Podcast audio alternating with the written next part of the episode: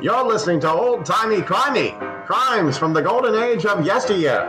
Now, here are your hosts, Christy, Amber, and Scott.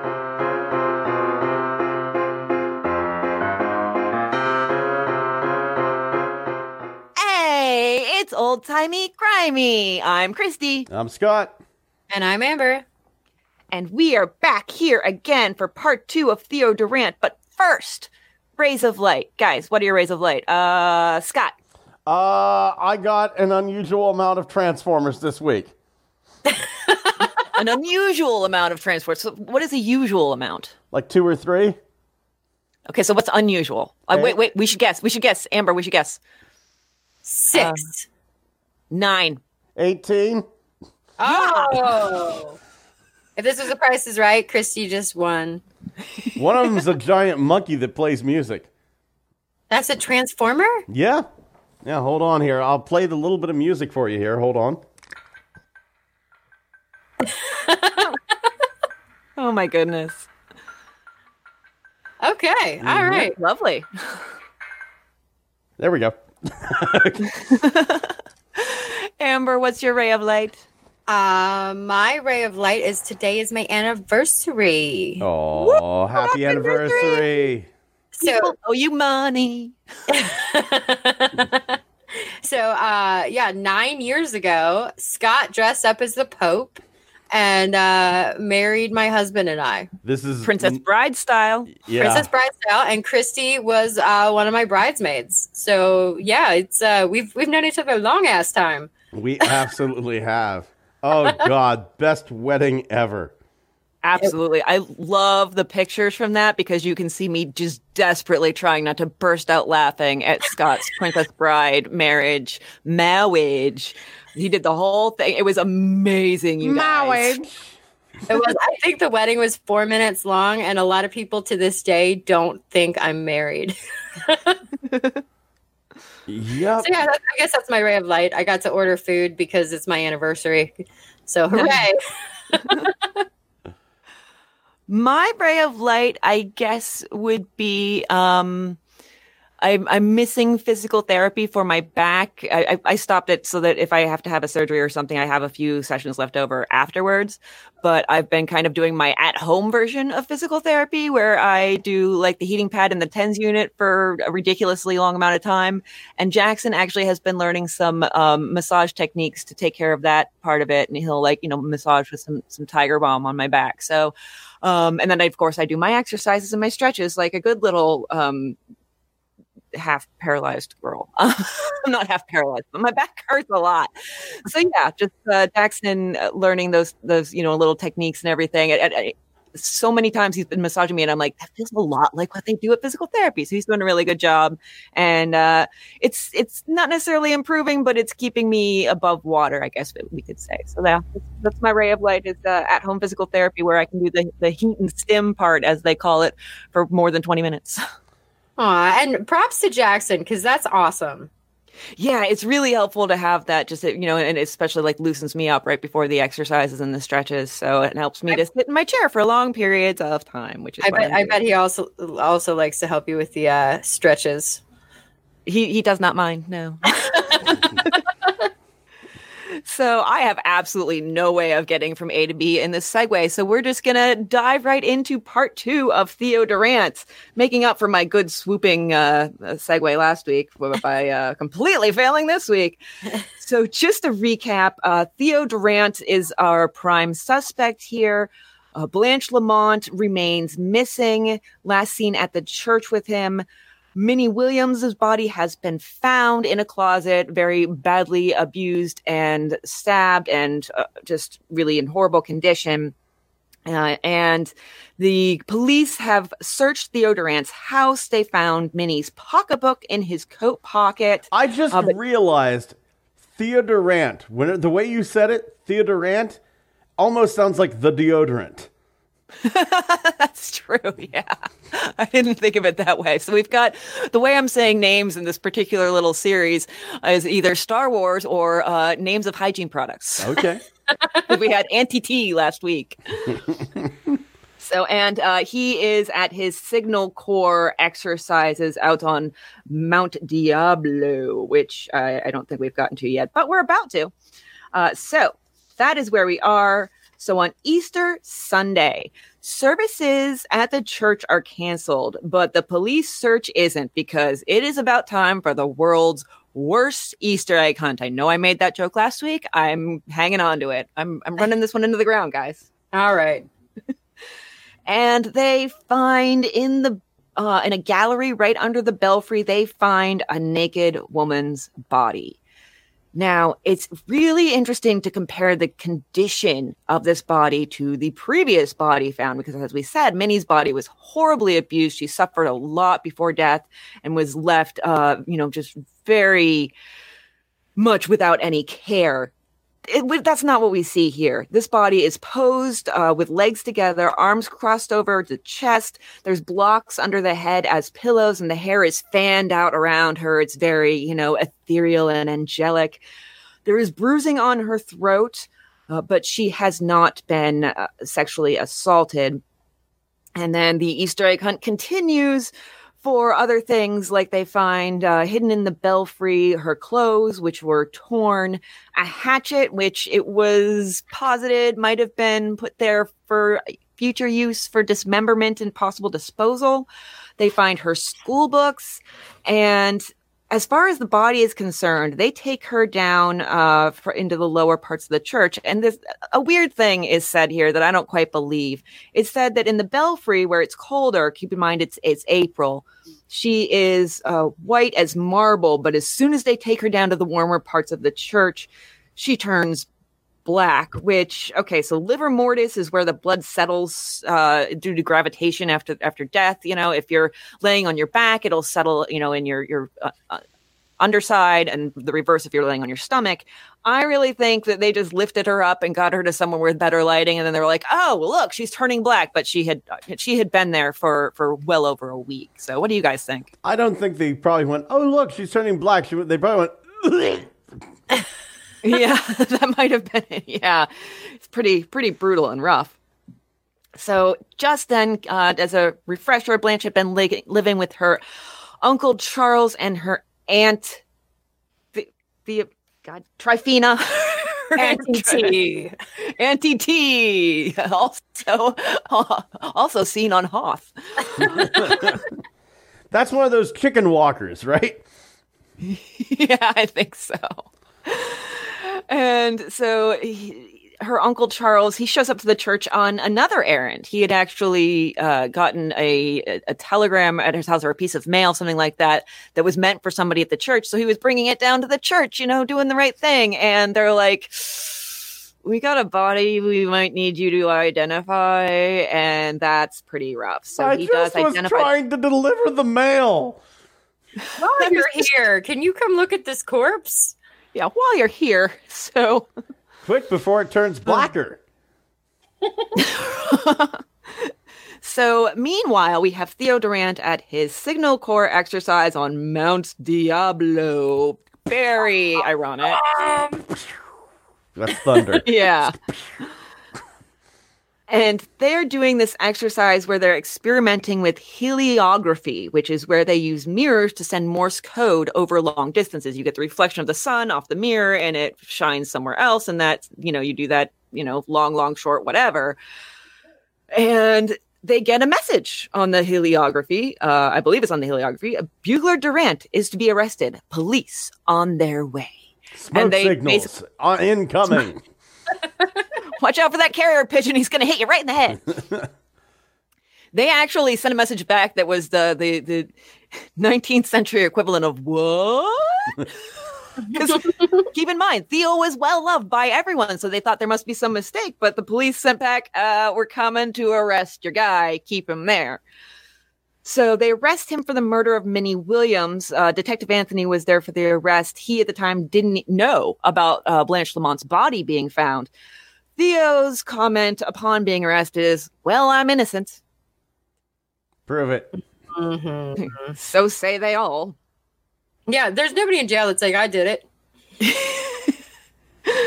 So he is ferried back to San Francisco. He's taken off the ferry, and there are hundreds of people already waiting to gawk and yell. Uh, he's being called the demon of the belfry. People are yelling, "Get him! Hang him!" You know the usual uh, mob mentality. And it's like, well, how about how about try him? How about legal system? Let's do that. Boo, legal system. Yay, lynching. the legal Lynching- system does. Sorry, I was going to say lynching is just way more fun. It really is. You get a crowd together. There's usually a fire. It's, you know, really, it's like a party with a murder in the middle of it. Murder of usually somebody who didn't deserve it because the justice system had no chance. It still doesn't. That is true.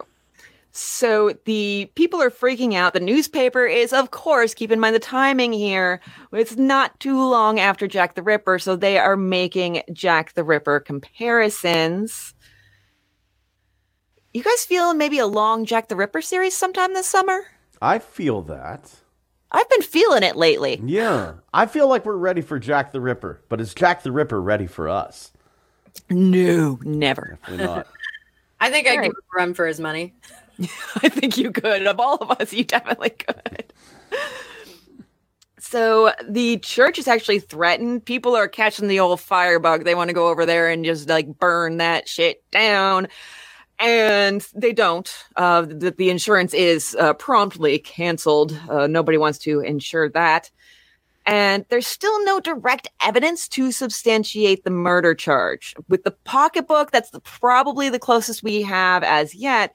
And first he said, Well, I held it for her while we were on a date and I just forgot to give it back. You know, those things slip your mind. Then after that, his next story was, Well, I just, I just found it. I just, it was just somewhere and I found it and I put it in my pocket. And uh, his next story was, it just showed up in my pocket. I have no idea how it got there. So stories are uh, shifting. This is obviously from Hogwarts. It apparated. Yes. heard Don't you it- know what apparating is? I heard a loud boom, and all of a sudden it was there in my pocket. I often find weird things in my pocket, but uh, I don't know where they come from. You absolutely would. I do not doubt that for a second. That's actually true. Yeah, no, I do often find weird things in my pockets, but usually my kids did it. I was going to Uh, say, I think we can solve this mystery pretty quickly. Children. Yeah, I have to hold on to like pretty rocks and dead flowers all the time. So I find weird stuff in my pockets. So Theo does get a good defense team going despite a lack of money. His family isn't particularly well off. Keep in mind his father is a shoemaker. Uh, his one of his fellow signal corpsmen uh, did some pro bono work for him and also managed to wrangle a good uh, criminal defense lawyer on the team. The DA basically has to choose one of these two cases because there's two murders. So you can't try both at the same time. So you have to pick the one that you think is going to most likely do the job. And you, you do have the second one as a backup, you know. Uh, so the but you really want to go go go hard the first time, you know. So so do I. and the second and the third. all the times. Every once in a while, the fourth time or fifth time can be gentle, but you know, it's all about butt plugs and rope. So the DA decides on the Lamont case because there are so many witnesses. I mean, you can basically trace them a- a- across the city going from her school to the church with people seeing them. It's like a Google Maps timeline, but with people. Even one of his best friend's grandmother we came forward and was like, finally, she took a little while, but she came forward. She was like, I also saw them together. Ew. Jury select, yeah, Fuck you, jury Grandma. selection, yeah, jury selection begins, and it takes six weeks. Jury selection, not the trial. Jury selection. They interviewed over one thousand potential jurors. Imagine being imagine being like one of the twelve that got picked. Like you're too stupid to get out of jury duty oh, from over a thousand people. Yeah, but you know what? It was it was so highly publicized at the time, at least bits of it. that they wanted somebody that didn't know about it or and didn't already have like these preconceived notions of what happened because even now the media spins stuff in such a way that I mean a, a lot of people just believe it even if it's only a half truth. That's exactly Yeah, what I want. then Crazy Jim who lives in the woods. Who to No, you want crazy Jim. You want crazy Jim. Crazy Jim doesn't give a fuck. This is That's true. who you want. this Crazy. Jim does not read the news. But that's what you want. You want somebody that hasn't read the news and decided their opinion already. Yeah, absolutely. Yeah, so they have to screen for that and and screen for you know uh, just the people who just assume that because somebody has been uh arrested that they're automatically guilty. And then I've I've been pulled in for jury selection a couple of times. And when it was a criminal trial, you know, they also asked uh do you you know if, if somebody does not testify in their own defense as everybody has a right to, to decline that and then actually most lawyers will uh, the, the vast vast majority of, law of lawyers will say don't do it it's a bad idea Listen, Eddie, you know and I know that you've got three working brain cells and they're on very opposite sides of your head. I think it would be just a good idea for you to shut the fuck up because if you get up there, you're going to say something that Eddie, Eddie, pay attention. Eddie, over here. Come on, boy. I guarantee you that exact conversation has happened at some point in time in history I can almost guarantee it. I think it's happened to me. So yeah, they, they want somebody who's not prejudiced against somebody who won't stand up for their own defense. And the, the one that I was uh, at a selection for, it actually another question was, you know, uh, regarding the defendants mounting their own defense and, and going without lawyers. And you know, would you be prejudiced against that? So yeah, it was definitely interesting, but they were going to pick two alternates for the first time in California. They had never done this in California. We're like, this is it. This is the trial. This is the day. We're going to do this. But then six weeks went by and a thousand jurors, and they were like, I'm so tired. I'm so tired. I never want to hear the word jury again. Let's just not. So they didn't.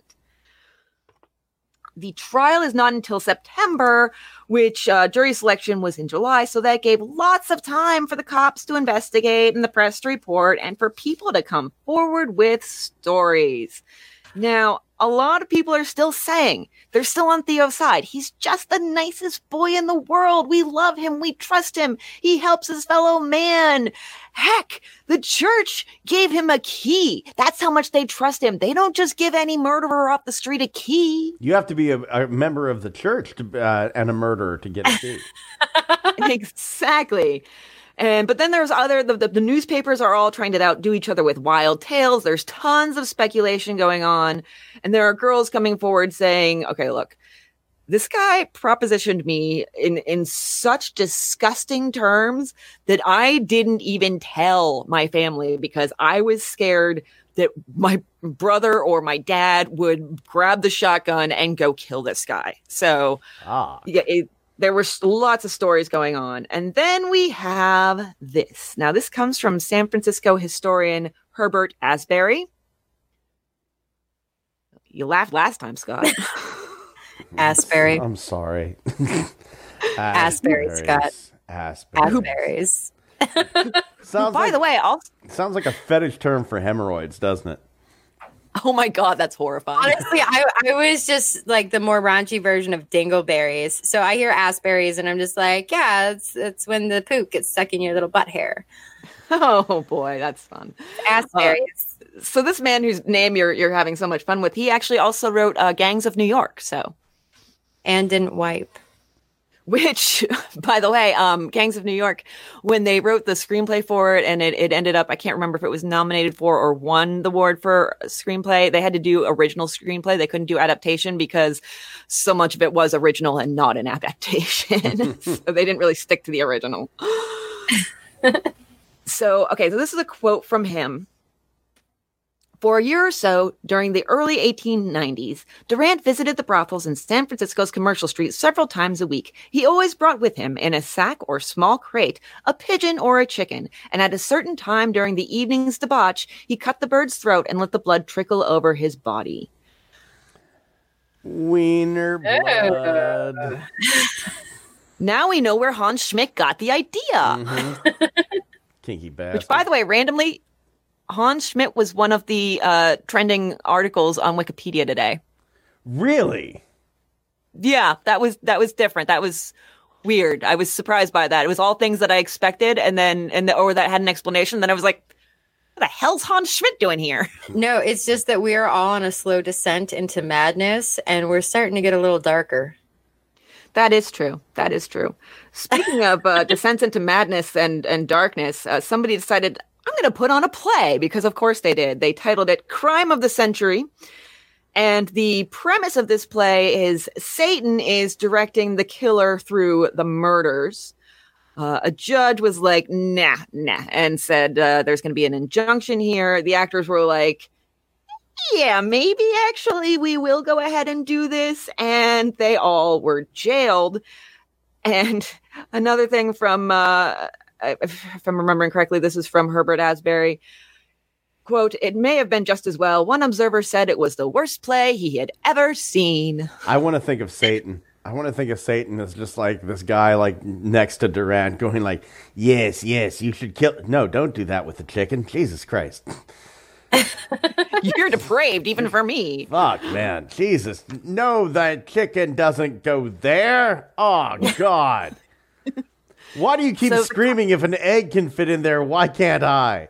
I need to leave. You're fucking sick. So the cops, they really did get tunnel vision here. It has to be said.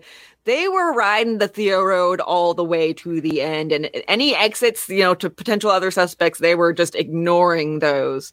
Uh, they had they had lineups to bring people in and say whether or not it was Theo, but Theo was the only guy on the lineup. They were literally called one man lineups.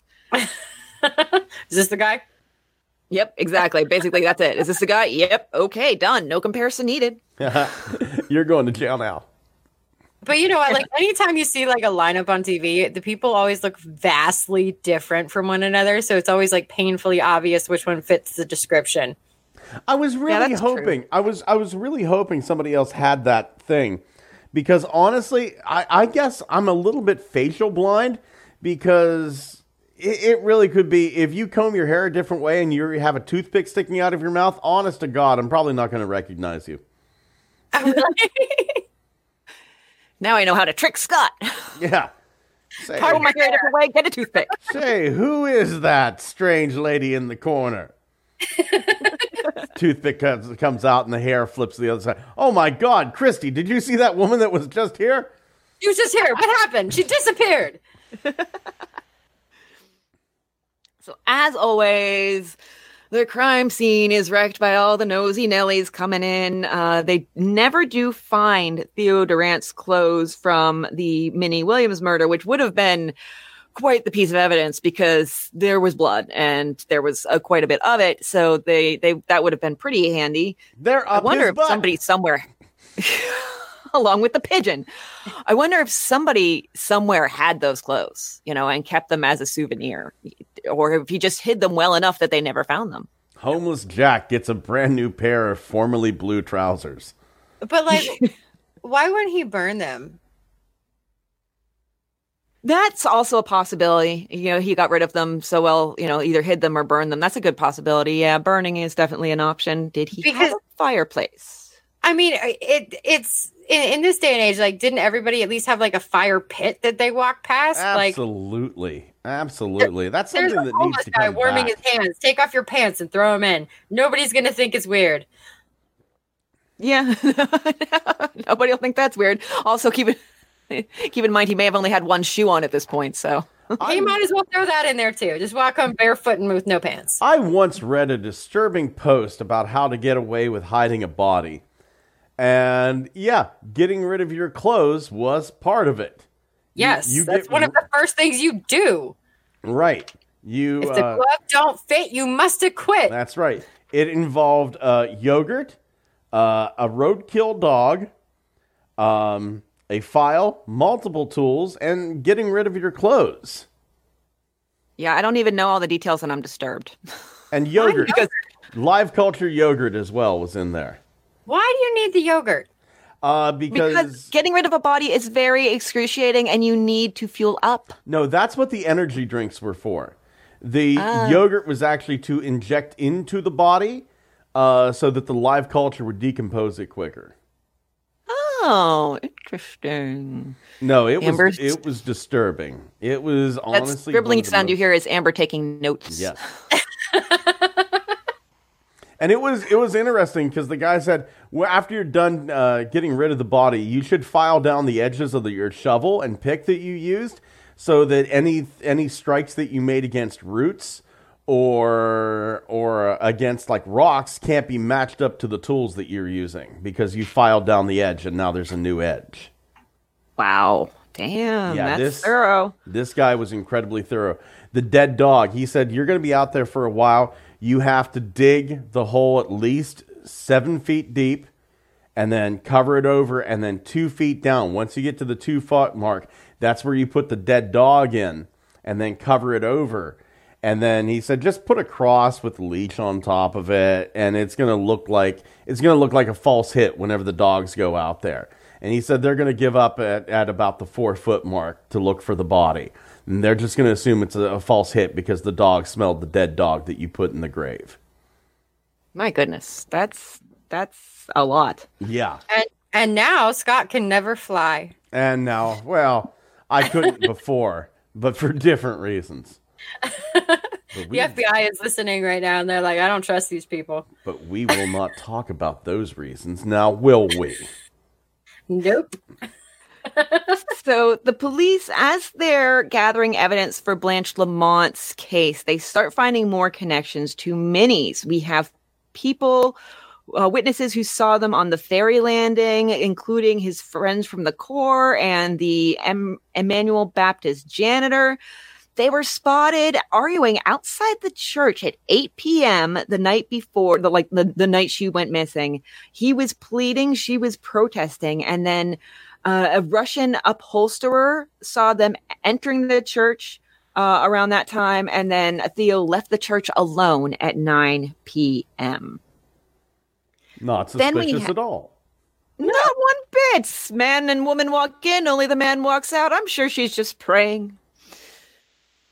Then we have a lady reporter, Carrie Cunningham, from the San Francisco What? Chronicle. I A know, right? They re- let ladies report. A Lady reporter. Oh, a lady reporter. Pretty soon they'll want to vote and make decisions for themselves. and own property. No. I insist that all my news be written by men with wieners, huge wieners. Let me inspect them to make sure. As long as they're not Bumpy Johnsons, right? Exactly. No Bumpy Johnsons. No Bumpy Johnsons. Worst name ever.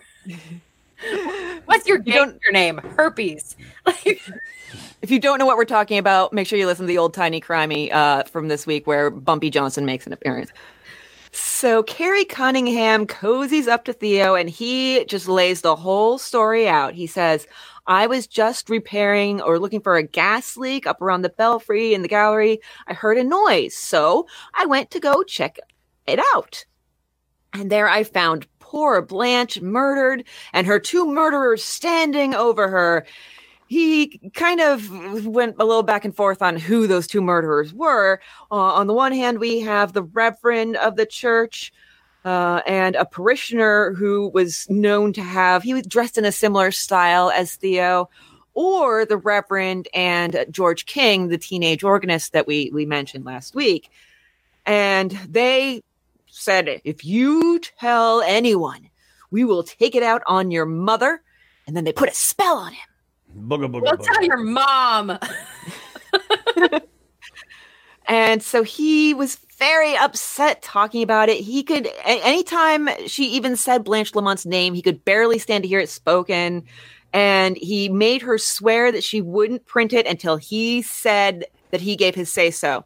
And so she was like, Well, you didn't say anything about going to the prosecutor. So, and up she went. Now, the defense tried to get a change in venue because of all this publicity. And the judge was like, all right, so I really need to hear every detail of why you think you should get a change in venue. So I would like you to read uh, the defense to read aloud every exhibit you have of potential bias that the press might have caused with all their articles. So every article that you have included as an exhibit, I need you to read it aloud.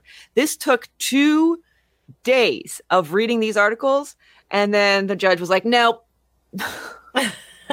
I'm throwing this out because I'm a dick too.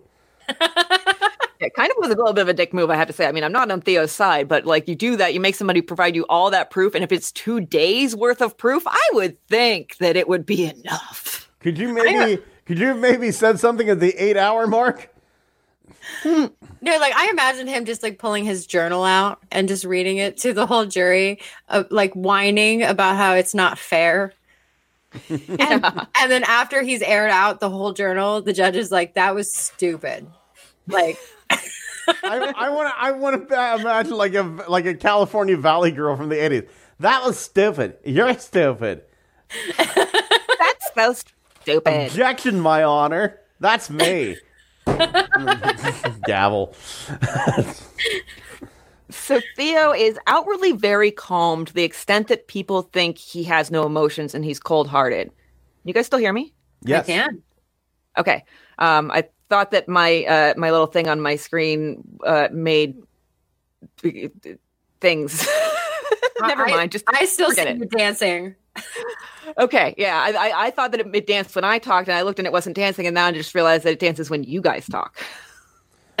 That makes sense because I don't see me dancing. I only see you. Yeah, so all right, good. That that was a moment of fear. Um, so uh, yeah, he he's seen as very stone-hearted. Uh, but it, it, essentially, the family is like, no, he's just a really strong person, and he's trying not to show any emotion. He would break down sometimes in private. Uh, he would the the guards at the jail said he would wake up just absolutely screaming to high heaven with these horrible nightmares.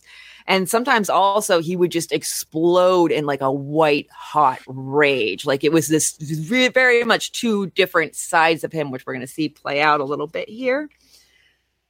Now, his mother, Isabella Durrant, she is a constant as far as the, the trial is concerned. She's got this weirdly jovial presence. In the in the book, they compared it to her hosting a garden party.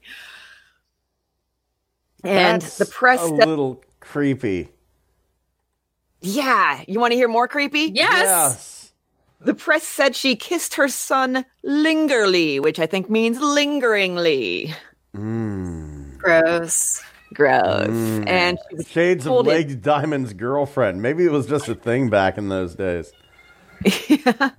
she held his hand and brought him lapel flowers. And there, there were other flowers being brought too. There were lots and lots of girls and women who were showing up to court and sending him love letters, just mailbag after mailbag. One of them, Honey, why uh, don't you sit down and read your mail while your mommy gives you a hand job? One of them became so well known for okay, I couldn't decipher if whether she sent him sweet peas or she just always held a bunch of sweet peas, uh, kind of to, to show her love for him. She became known as the sweet pea girl, and detectives tracked her down because they wondered if she had something to do with the case or could give them any information. They eventually found her to be Mrs. Rosalind Holland Bowers of Oakland. And very soon after they tracked her down, she left her husband. Uh, she was called. One female reporter actually uh, sat next to her and had some conversation with her and called her, "quote a poor, limp, tear-stained, hysterical, perverted little simpleton." I've had my dick called that on occasion. Jesus. now, another place in the in, in SF Gate, I found a reference to, and here's the quote. An Oakland man said his wife demanded that he read her the transcript of the trial every day, which took hours. After he finally went on strike and began reading her only the summary, he returned from an outing to find half his furniture gone and a note from his wife saying she was, quote, dissatisfied with her home and wanted a change, end quote. And I think they're the same person. Women are kind of crazy for serial killers. No, crazy women are crazy for serial killers. Yeah, you don't hear too much about it from the man side of things, though. You never hear like, you know, like the men going all hotsy totsy for the poisoner. I Well, think I the- know. I think the A closest thing that men do, like men will do a thing where it's like whenever you find like a teacher who has molested their their like student, like oh here's this 28 year old school teacher and she slept with her eight year old student, and all the men will always go, ah, I wish I would have had a teacher like that whenever I was that age. No, that's she's a rapist. Yeah, that's sick. No, but I disagree with you, Scott, because think of how many black widows we've had where they get married and kill their husbands over and over and over again. So, yes, men still go for that. And That people talk true. about it. Like it's not like nobody knows they're black widows. Everybody's like, "Stop! Don't marry her. You're going to be gone in a month." And they're like, "But I like it." That's some good pussy. Yeah, I've had some bad relationships. I, thi- I think we're all a little jaded. Yeah. especially after 61 episodes of this. The prosecution does manage to sneak in a reference to Minnie Williams' body, even though that wasn't really supposed to be brought up. You know, they did the little. I I think I might actually be stealing somebody's joke from last week. Cough, cough, Minnie Williams, cough, cough. It's okay. Just so long as it gets out there, I don't mind. okay. Scott said it first. We don't have Uh, proof. yeah, right. No, remember, my side of the conversation recorded. You guys were digitized. We have That's total proof, and I'm going to go, I'm going to go to court now. Speaking of court, the jury got to take a field trip to the church, which, as you can imagine, was mobbed by the nosy Nellies. And a patrolman actually made a scale model of the church for the uh, for the prosecution that was 11 feet tall, and there are pictures of this thing. It's quite it's quite tall. And this is where Barbie is going to live after the court case, and Ken is going to live down here in the basement, and then all my Transformers are going to pray down here. And So Theo has his own timeline for what happened that day that, that runs afoul of the timeline that's been established by all these tons of witnesses. He says, I was at a lecture from 3.30 to 4.15. And after that, I did go to the church to fix the burners. I saw George King at 5 and, you know, I was all woo out of it from all the gas. And the witnesses just blew that up. They really just absolutely. They were like, "N- "No, I saw him. I saw him. Also, I saw him, and oh, I, I saw him." It was very much, uh, you know, I am, I am Spartacus situation. so, that, speaking of being blown up, the gas story is also blown up. Uh, the prosecution brought in expert testimony that uh, contrary to Durrant's account that he was pale and shaky, uh, and also the account from George King uh, from the gas, they said no. If he encountered as much gas as he says he did, or even you know like amounts smaller than that, he wouldn't be pale and shaky. He'd be red and dead. So um, uh, even George King, who really was behind Theo all this time, said, uh, "Now that I think about it, Theo and I went upstairs after he came came down all shaky, and I didn't smell any gas at all. So lots of holes being poked here." The defense does try several little tricks. They bring in basically false witnesses. They just like pay people to come in and say, "I didn't see him on the on the." Uh, I just blanked. What's the a streetcar? I didn't see him on the streetcar. Jesus Christ. I didn't see him on the streetcar. I saw him 40 miles away or, you know, just some shit. But those witnesses get torn apart. Uh, they tried to. Okay, so there's this pawnbroker who testifies about Theo trying to pawn one of Blanche's rings. If you remember, those three rings were sent to her aunt the day that Minnie's body was found. Uh, so Theo had actually tried to pawn one of them. And uh, so basically, what the defense does is they gather up a bunch of his uh, his friends, and they say, "Here, here's some little trinkets. You take these to the pawnbroker, and pawn them off, or try to."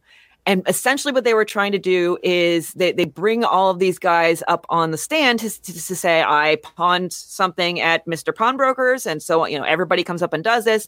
And then they bring the pawnbroker up basically to test his memory because they were like, it was one guy, one measly little ring, like months ago. How would he remember that?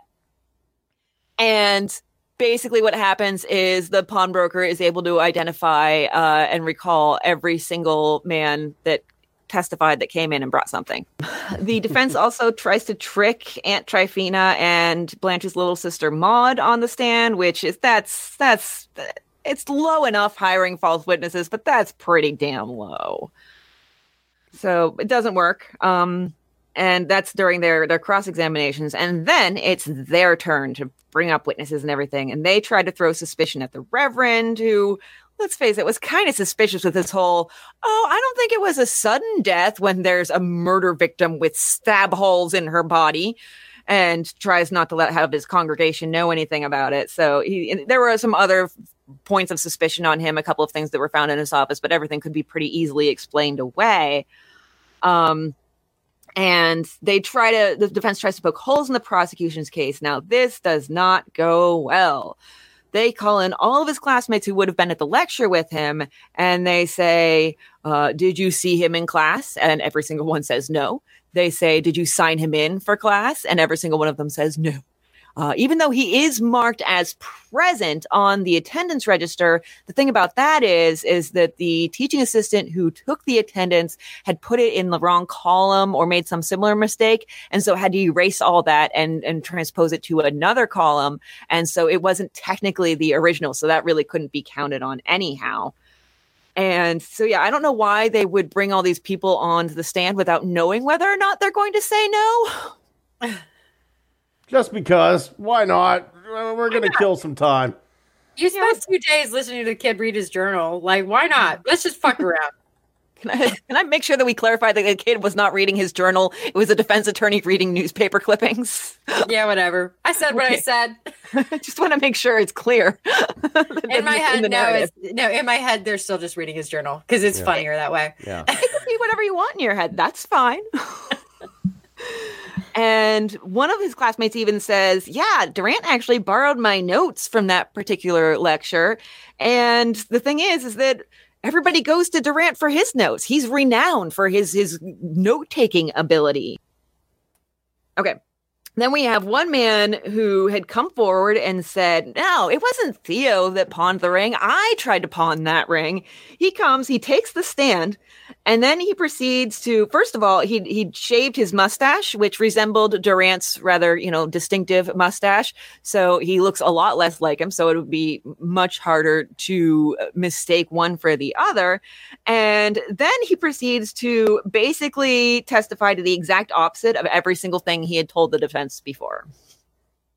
Is your name? No, no, it's not. right? No. Exactly. I don't know what you're talking about. My name's Elmer Fudd Gantry.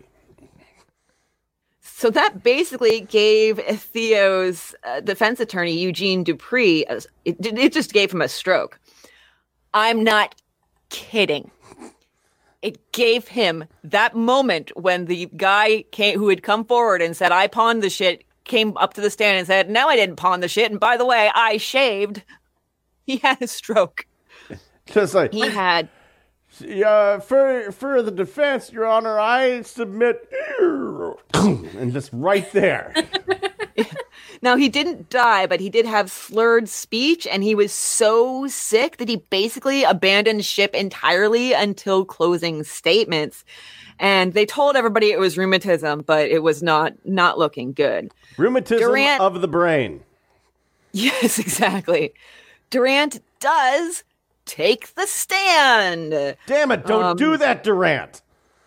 I know, but I love it when they do. You know, he's basically really vague, and and this is the way he he he talks to journalists. This is the way he you know he says his final statements and everything. He's very vague and not really clear, and just seems to be kind of fuzzy on things. And uh, so it does go well on direct, of course. And the interesting thing here is that jurors could ask questions in, in California without any objections possible from either the prosecution or the defense. So that's fascinating to me. Okay, I'm going to say about that last week. But apparently, apparently, it's old news now. What, what did I say last week? Remind me. Just that you'd love to be on the stand asking questions, and you would ask ridiculous shit. Oh, yeah. So please, we're Scott. I yeah. essentially, Essentially, that's what I would do. Uh, Your Your Honor, uh, I, I, I, I would like to ask him why he thinks the sky is blue. Um, and then, of course, he'd give like some sort of weird answer. Well, you know, it just is. I don't know why the sky's blue. Well, the answer, Your, Your Honor, is if it was green, we wouldn't know where to stop mowing. This man is guilty.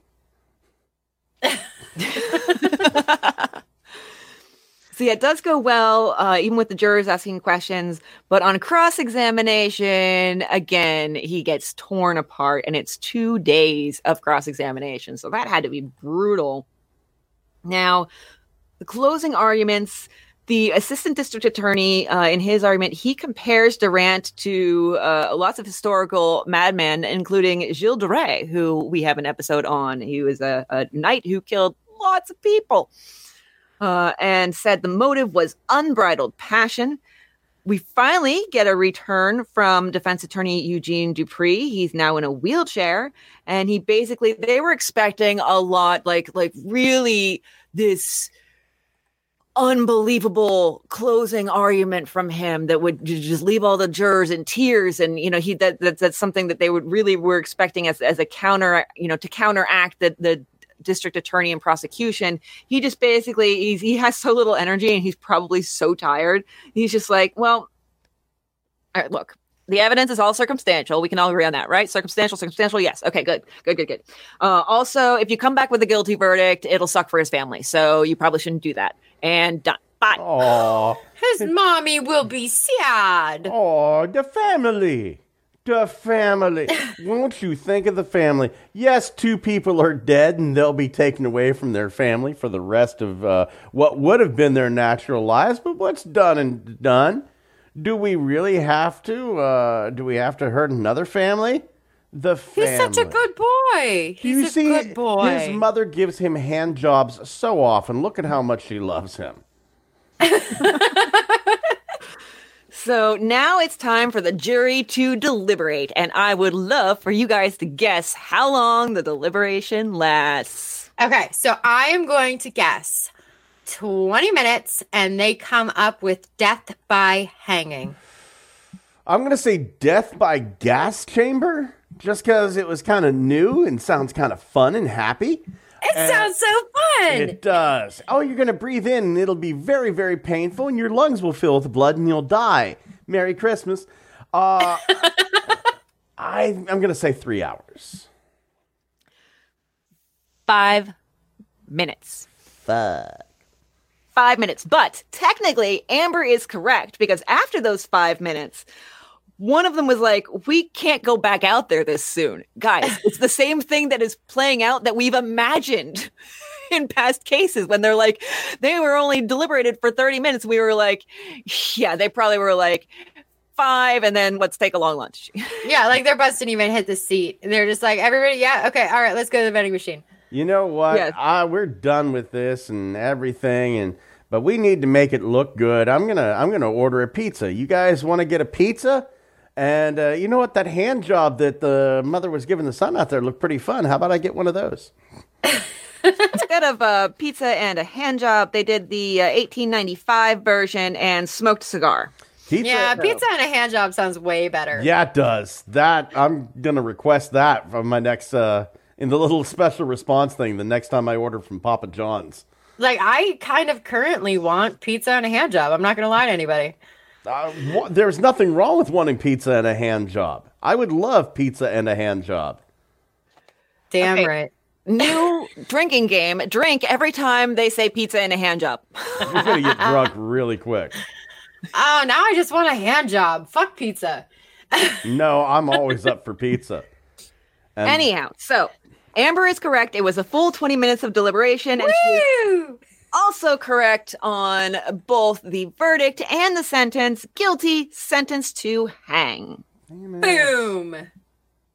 I So in the time be- in the time between the verdict and the hanging, there's lots of appeals and everything going on. So there is lots of time for people to come up with theories. Now we're going to go through some of these. Uh, one theory is that in medical school, when he had to examine cadavers, it kind of turned him on and that kind of sent him down a dark road. There's another theory that he's a Jekyll and Hyde type, which it, was even brought up in the in the prosecution's closing arguments. You know, they, they basically said, you know, look at how calm he is, and what he did was in a state of, of uh, unbridled passion. He's clearly a man who has that Jekyll and Hyde personality thing going on. Um, another theory is that these murders were actually uh, attempted medical exams gone horrifyingly wrong. But worst gyno visit ever. And that's the thing is one young lady uh, came forward and said, "Well, I was I was friends with Theo, and I actually used to talk to him about my gynecological problems because you know he was in med school." And we would pass notes about my gynecological problems in church, as one does. My vagina smells like Skittles and fish. What's wrong? Oh God! oh Lord! And why? I just he... made Amber horrified. No, you just you just made me not want pizza and a hand job. How? Miracles. They can happen. It's almost like i can i can now smell like skittles and fish and i'm like what happened? How? I, it should not be in my face. I'm having a stroke. And not the Theo, kind i wanted from the pizza and hand job the bad kind. Theo had offered to give this young lady a gyne- gynecological exam and said he had the perfect spot for it. Any guesses? The vagina the library. the church library, yes. He wanted to do that in the church library. Another theory, uh, and this is the one that I. Uh, well, Hold first. On. Hold on, time out. Okay, so I like I understand that this is a different time, but like I honestly cannot imagine any woman taking up somebody who is not a doctor on giving them a gynecological exam in a library. Like in a church. in a church. A church a library. Church. like I, I just I, I can't wrap my head around like how that's even an offer. Like how do you bring that into conversation? Like, you know yeah. what? I read an anatomy book and I'd like to see if I can find your clitoris in the church library. Well, that's not where like, it's at. like I know guy, I know some guys have trouble finding the clitoris, but I can tell you it's not in the church library. No, it is certainly not. well, hers wasn't anyhow because she denied him that. Uh, that Good offer. girl. Good girl. Good work. There's nice. A, yes. There's also a theory that he is a budding but very inept uh, serial killer. He had taken trophies, like the rings and the pocketbook, so that kind of backed up that theory. But then again, he also tried to pawn one of the rings, and then when that didn't work, sent the rings back to Tryphena. So I don't think that one really entirely holds up. Now, the theory I go for uh, is that he took Blanche into the church. He tried to get a little too friendly with her. Uh, when she said no, he turned violent and then strangled her. Uh, felt regret afterwards, which shows very much in the way he laid her out in the, in the gallery, uh, with very uh, almost in a sick way, kind of lovingly or reverently. Uh, uh, that word being used very uh, in in context. and Minnie suspected that he was behind it that she she knew that he was kind of a shady character. She knew that he wasn't everything that everybody said he was. And she confronted him and that infuriated him. And that's why you know she got a different treatment than than blanche did. And there was also to back this up uh, one of minnie's friends came forward and said minnie told me quote i know too much about the disappearance of blanche end quote, but never really elaborated on it. Which, come on, dude, give up yeah, I know the I details. I murder victim here, but come on, yeah, details. You'll tell us all about your your church library gynecological exam, but you're not going to give us something important like this. Yeah, like that's weird. Weird. Yeah. I don't want to talk about that. It's not about me. yeah, it's probably what happened. So all of his appeals failed. There was no hope of a stay of execution from the governor. So, uh, in the final days leading up to his hanging on January 7th, 1898, Isabel actually spent uh, his final days with him in the cell. He had a few requests. Uh, among them were that the rope being used for the hanging, he wanted it destroyed immediately afterwards because he didn't want anybody taking it as a possible souvenir because people are just Weird. absolutely, yeah, just gruesome, gruesome beings. What's what's wrong with a t-shirt? Do you Yeah, have right. to have the rope? Just the t-shirt that says I, I saw Theo Durrant hanged and all I got was this lousy t-shirt. Oh my Something god, like could that. you imagine if they had like t-shirt cannons back then? Oh, it'd be oh my great. God. No, that could be like like execution. That could be the method of execution. Just like a t-shirt cannon pumped all the way up to eleven that shoves the t-shirt right through the fucking torso. He he also didn't want anybody seeing his face uh, after the hanging and had a couple other requests. Uh, he did have, uh, keep in mind, he went to Emmanuel Baptist Church.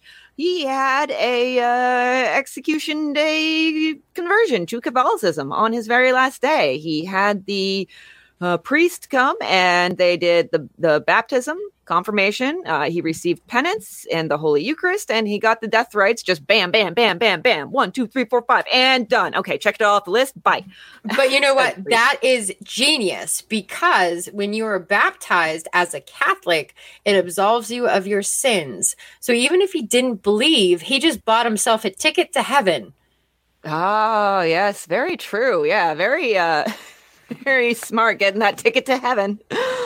Um, and this was all right after a, a, a hearty breakfast of steak, ham, eggs, potatoes, toast, and tea. I found out something interesting in, in this whole thing. The the last meal, the last meal is not a an act of compassion for the uh, for the criminal. What it is, it's a bribe so that the ghost of the criminal does not haunt the executioner. We got smart executioners, we got smart killers. Man, everybody's really thinking. Taps forehead. hmm Oh, so um, he does say to the priest when the pr- priest wants his final confess- confessions, I will not confess the murders because I am not guilty. Uh, and he was, as we see almost all the time, except for those explosions of rage and screaming from nightmares uh, and also murders, uh, very calm. There were 200 spectators there who had been invited. His parents were there. His father shook his hand. His mother gave him what is called get ready to be grossed out a passionate kiss. This is so gross. Why does the mother keep shoving her tongue in the son's mouth? I know. Ew. I think we found out why this guy is a little nutty. Well, remember, Hans Schmidt had the same mother issues going on. So, uh, you know, or very similar. Uh, so uh, I think the, the, the, the mother issues somehow I can't quite find the connection. I'm missing a link here. But I the feel mother like- issues and the chicken blood are somehow related. Yeah. I feel like they breastfed until they were 12 and then went straight into motorboating their moms.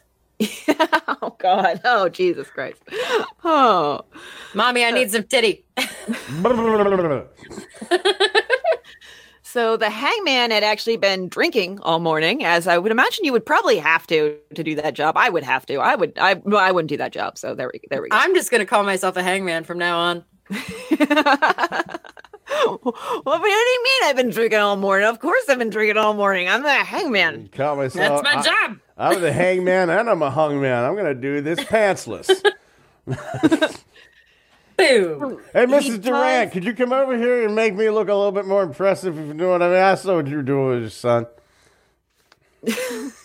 He does give a speech uh, prior to his hanging. Uh, he, he requests that the you know a moment from the hangman. First, the hangman puts the noose over his neck, and he's like, you know, he's like, "Can you hang on a moment, hangman?" And the hangman's like, "Well, the noose is there," and he's like, "Okay, well, let me talk for a minute at least." So he stands there with a noose around his neck and gives this speech.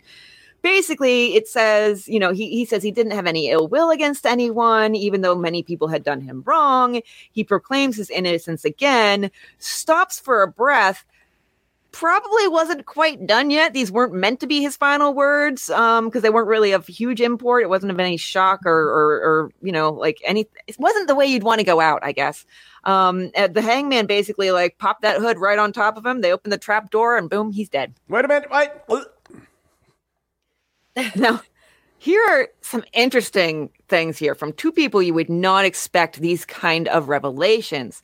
The hangman said, Look, I've done like dozens of executions, and this is the very first time that the executed didn't so much as quiver an eyelash before I did the deed, which may have been because he didn't actually give him a chance. Like, No, I think it's more that he was just so relieved he would never have to tongue kiss his mom again. maybe that, yeah. Uh, I don't care And- whether this guy's innocent or guilty. He's guilty of something that's creepy, and he's gonna die. And the, the hangman actually, he did wonder whether Durrant might actually be innocent after the hanging. He he kind of had some, you know, some some moments of like, eh, did I do that thing? And from uh, one of his guards on death row, uh, here is a quote. All through the case, I believed Durrant to be guilty and thought he would break down at the last, but the coolness he displayed on the gallows and the speech he made declaring his innocence fairly made me tremble. See, that makes me think maybe this guy was innocent. Just maybe. I know Yeah. it's it's hard because you, you have s- everything is circumstantial. You know, these people's opinions are circumstantial. Witness accounts, we we know witness testimony can be highly unreliable because our brains lie to us and our memories can be can be very very fallible. And you know, and then people people tons of people say that you know as soon as a serial killer comes out they're like oh yeah i saw him here i saw him there. He you know that was the guy that tried to kill me. And so many of them you know the we have like specific accounts of where the killer was at certain times. It's like you were across the country. What do you mean? He tried to strangle you in pennsylvania. He was in california. Unless he was astral projecting i don't think so missy. I do like what they always say whenever, oh, he seemed so normal. Well, yeah, that's why he didn't get caught. At first. He seemed, Yeah, he we- seemed we- we- very we- normal. I like to think if like he would come home talking to the devil in the air, covered in blood every night, that somebody would have said something. One would hope. So yeah, I'm pretty sure he's guilty because you have so much evidence. You have multiple people seeing the not just him, but the girls, and then walking into the church. Uh, you have George King, whose whose testimony as far as his identity can't be very unreliable. You know, he's right there in the church, and you know says he came down pale and shaking, and then a body is found up there later. You know, one would think after you murdered somebody in a fit of rage, you'd probably be pale and shaking. So yeah, I, I do like I'm like 99.9% on he did it. And there's that one tiny little itty bitty whisper, faint, faint whisper of doubt that, you know, wonders about people who proclaim their innocence to the very end. Because at the very end, what do you have to lose? You're literally going to lose your life. I'm gonna Yeah, go. Your, your reputation, I, I, I suppose. I'm gonna go 82 percent. I'm 82 percent sure he's guilty. There's just something in the back of my head that's You're too low. Probably. No. Okay, so he he went up there and and didn't bat an eyelash because he knew he fucking did it. But he also knew that he was going to go to heaven because of his little Catholic loophole that he found. Like people that didn't do it are going to be like in tears with snot down their face like I swear I didn't do it until their last breath because they didn't do it. This guy's like, yeah, all right, fine. Catholic Yeah, I know that's how loophole I would be sounds like thinking. something a pedophile priest would say. Oh, Jesus Christ. Oh, on, uh, I guess. Where do you think he learned it? so uh they set up this is kind of uh, grim um and weird they set up an audience chamber uh and they, they put him in his casket at first they tried to put him in the standard pine box but his dad was like whoa whoa whoa whoa whoa we bought him a nice casket from California Casket Company, so uh, you're. I Gonna like to think that I like to think the California Casket Company said, "Look, this is getting a lot of media attention. If you could say, whoa, whoa, whoa." I got a nice casket, and then look right at the cameras and smile and say, California Casket Company." I like to think that's exactly. We'll give you the casket for free. Don't worry. But Picture remember, all over the paper. are you getting the reference? Who owned California Casket Company? The CCC. Yeah, who owned the CCC? Minnie's employer that she Oh. called grandfather. Oh shit! I forgot about that. Yeah. Yes, I'm, I'm pulling that one out from last week. so, um, they have him him there for his parents to to come and see. Isabella throws herself on the casket, weeping and crying out for her boy. Eventually, she does calm down. And look, I'm not making fun of a mother's love and loss at all. I, I, it sounded very flippant the way I s- said it. I'm sure that she was absolutely grief stricken and heartbroken, and we'll see that in her her actions to come. What, what little we get, but at the same time, we also see some weird shit from her. So I just don't know what to think of this woman, or I do but whatever. Straddling Um, the casket, rubbing her crotch against the hornbuckle on the side. Yeah, it's a bit weird. Practically. One And last then- hand job for the road, son. they bring in uh, a table uh, and set it near the ta- casket and offer some some refreshments, something to you know like you, you you don't want people fainting, so they're like here's some tea and some cold cuts. So here's Isabella uh, and, and Mr. Durrant sitting near the casket eating their tea and cold cuts, and Isabella is overheard to say, "Papa, give me more of the roast." I like to I think that they laid it out on top the casket, like it was a casket slash buffet. Well, like have have you seen that? Like they actually do that in in California. Um, sometimes they have n- nude models come and be the buffet table, and the food is just on top of them, and you eat the food off the naked people until they're completely nude. That's fantastic. How did you catch herpes? Cold cut. Well, no, they put a leaf over that bit just in case. But um, so like that's what I'm picturing. That'd be even dead, worse. naked body just covered in cold cuts. that would be even worse. Catching a herpes off of a salad. Amber, your No. brain is a terrifying place. No, like it's not a leaf you eat. It's just like a big leaf to cover his bits and protect the food. I would like to think more to protect the food than the bits, but whatever. Like a gar- like a Garden of Eden leaf. I cut Yeah. a slice of roast beef off a little bit too deep. Now I'm a cannibal. oh Can't take that back. no, no, you don't cut it off the bodies, Jesus. Not a carving station. he took that the whole wrong direction. Jeez, you two as a team managed to really come up with some sick shit. So, no local mortuary would take his body. They actually had to call around or telegraph around, I'm not really sure, for six days to find somebody. And finally, they managed to get it to LA. During that time, they just keep the body at their house. Uh, as far as I'm aware, it's, that, that seemed to be what was implied. And Isabella keeps vigil with it for those entire six days. And it's said that she talked to it every hour of the day, just sitting there talking to her dead, executed son's body. That's so creepy. Ew. So in yeah, in 1899, the assistant district attorney publishes a book about the case, and some stuff comes out that didn't come out in the trial because remember, Minnie stuff, stuff about Minnie could not be brought up. So this stuff can become more public knowledge now. Um, they they had a whole theory as to Minnie's death, and this is pretty rough. They suspected that Durrant had uh, raped Minnie and gagged her to keep her screams from being heard. Then he choked her and left her in the closet. Uh, basically, what he was going to do was he was going to come back later, uh, put her, you know, up in the gallery with Blanche, and he, of course, thought she was dead. But keep in mind, we have the stabbing, we have the blood, we have the footprint. All those things happened, um, and she. The theory goes that she wasn't actually dead when he comes back later, also to review he arrived late to a party after he had been seen going into the church and re- leaving alone, uh, going to the church with Minnie and leaving alone. He arrived late to the party, and then after the party, he returned to the church. So that's why this fits in with this timeline. He returns to the church, and she was actually alive and trying to escape. So that's when he stabbed her and then also uh, committed necrophilia. So gross. Yeah, if you're going for murder, you might as well, you know, make it the Satan's triple play.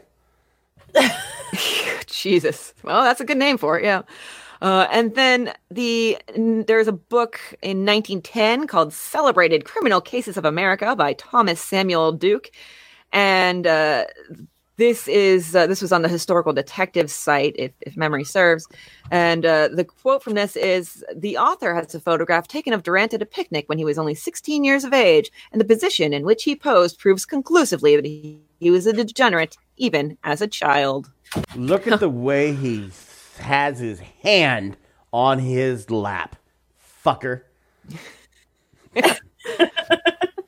So Theo's sister Maud, uh, if you recall, she had moved to Germany the year that uh, the, all of this happened uh, to to study music. And there are some theories that go that he, because they were so close, he ended up going off the the, the good path and and going so absolutely just mad uh, because he didn't have her to keep him steady. So that was one potential theory. Well, she was so upset after his hanging, she completely gave up piano. She changed her name uh, to Maud Allan, uh, possibly so as not to have that connection there.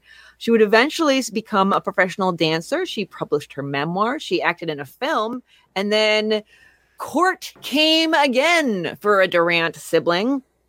Now, she had done a production that was loosely based on Oscar Wilde's play Salome. And in 1918, uh, the journal Vigilante, which was run by a, a member of parliament, uh, published an article uh, against her. It was called, you guys ready for this? I'm ready. Ready? The Cult of the Clitoris. Literally, in an the library. titled that. Look in the library. That's all I got to say. And this was this was 1918. like, wow. We were still just getting past the part where a lady's ankle was acceptable to see in public. But I thought we just discussed that you'll never find the clitoris in the library. I know, but if it's a cult, that's what they're going to believe. They're going to believe some goofy shit like the clitoris is always in the library.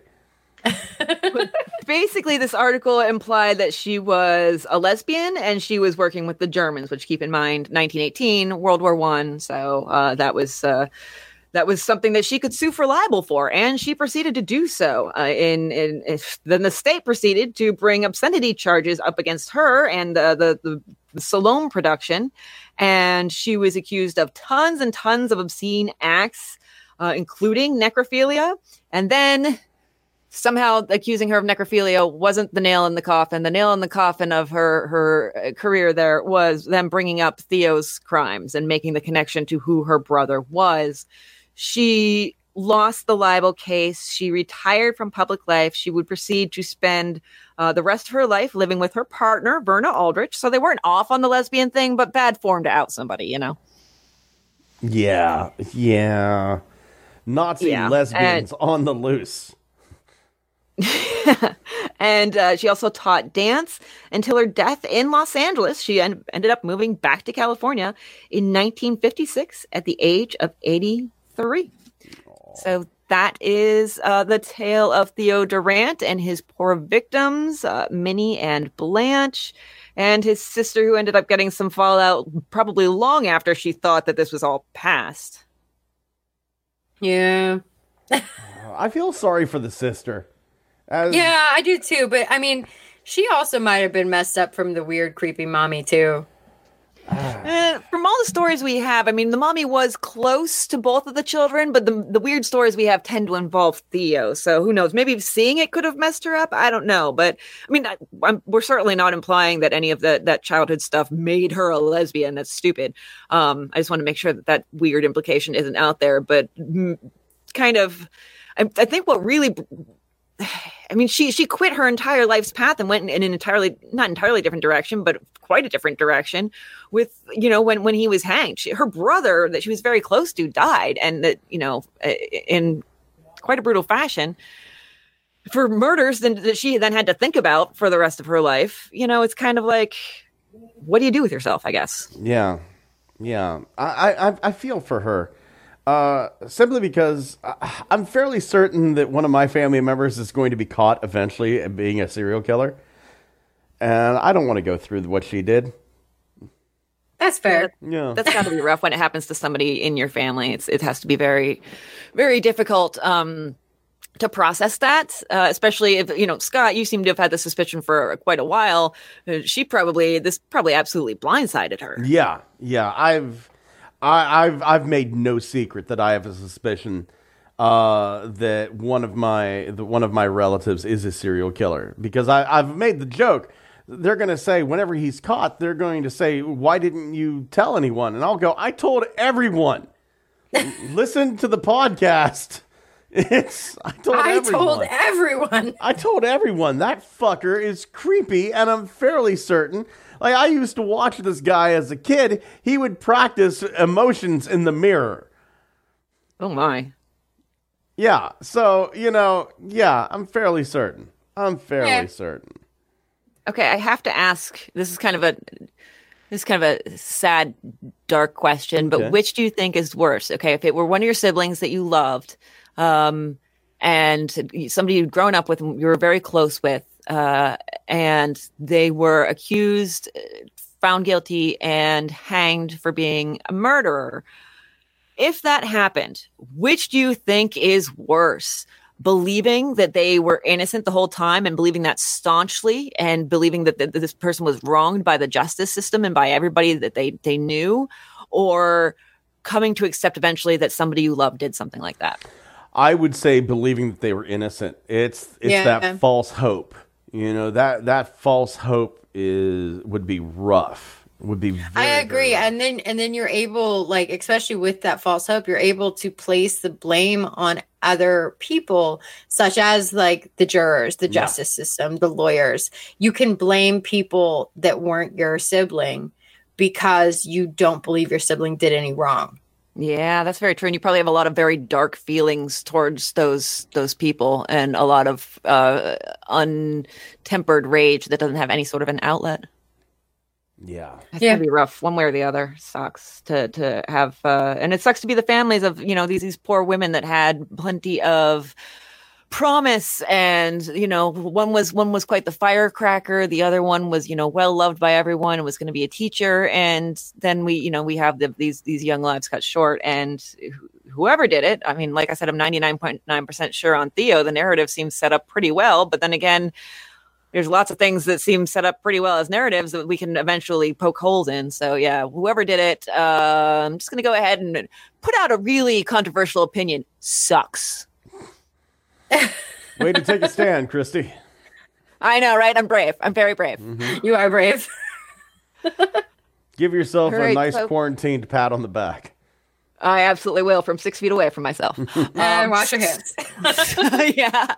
So I guess what are we doing this weekend, guys? Nothing. Same. Um, I think I'm going to go to Sheetz tonight. To get There you pizza a hand job. A pizza and a hand job.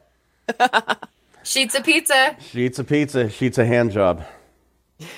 So But I jo- I might job is spelled with a Z somehow.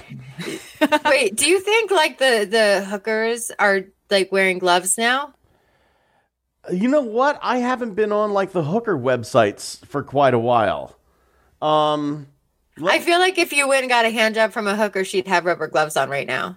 I don't know. I'm going to I'm going to one of the uh, one of the hooker uh, Johnstown websites right now. Or just get a car wash.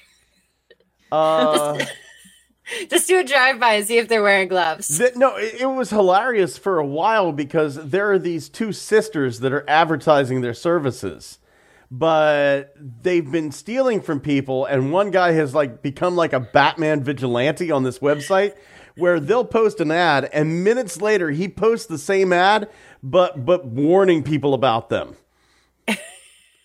and this has been going on for months. And yeah, right now it looks like they're the only ge- legitimate providers in our town.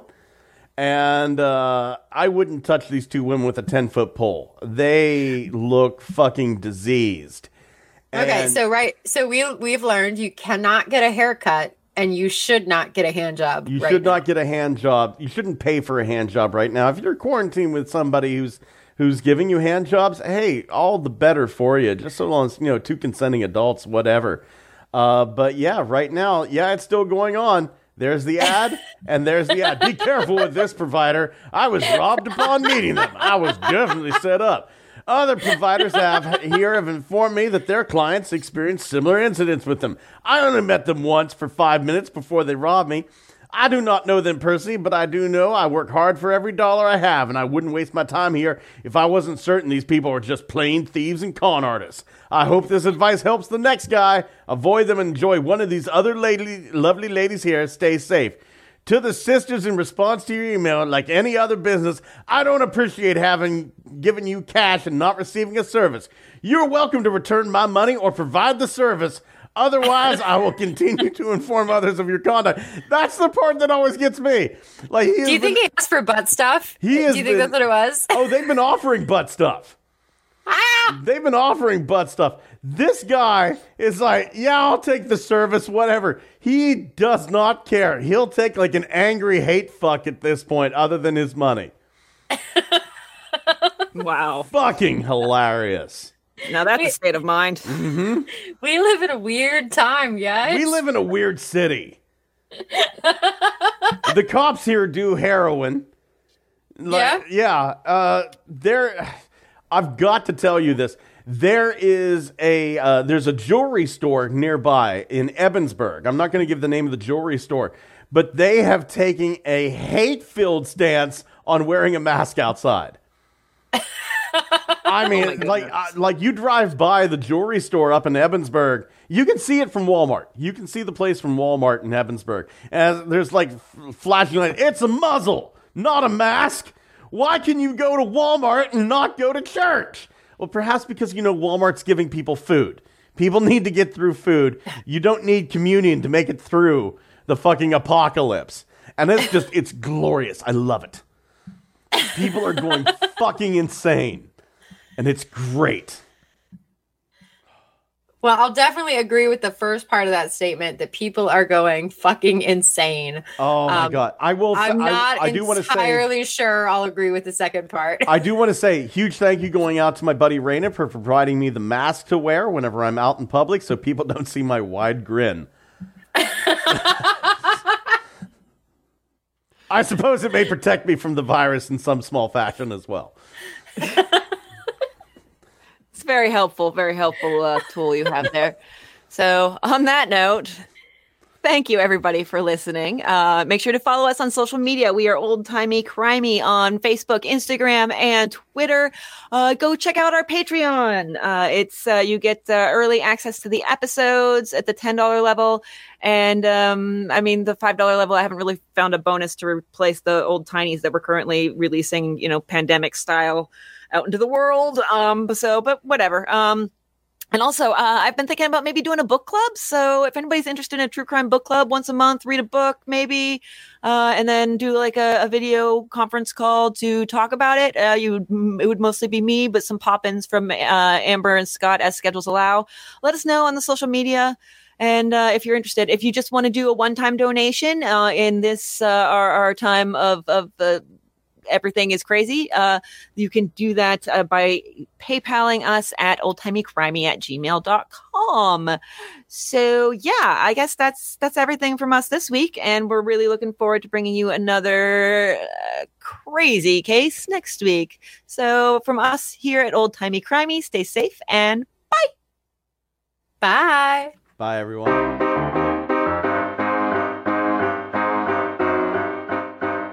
My sources are The Devil You Know, The Lurid Affair of the Sunday School Strangler by C.J. March, Jason Lucky Morrow of Historical Crime Detective, Find a Grave, Gary Kamiya, and Katie Dowd, both on sfgate.com and Wikipedia.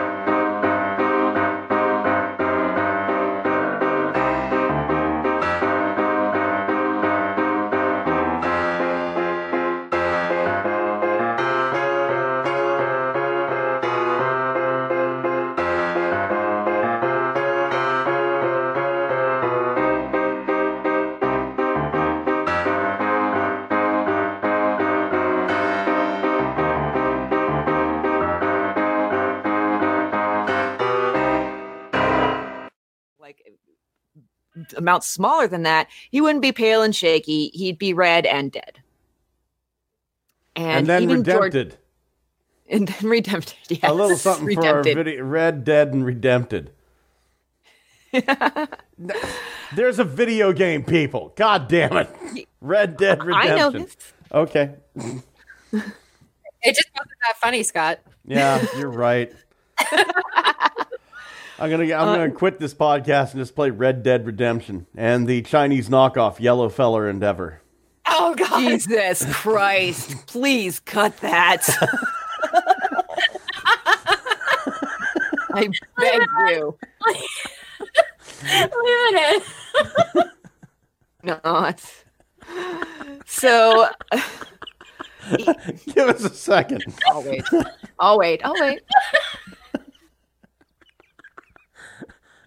Oh, whenever whenever one falls, I really bring out the nuclear weapons for the next one. Put it in the end credits. Okay. All right. All right, I'm ready. I'm ready. Go. All right.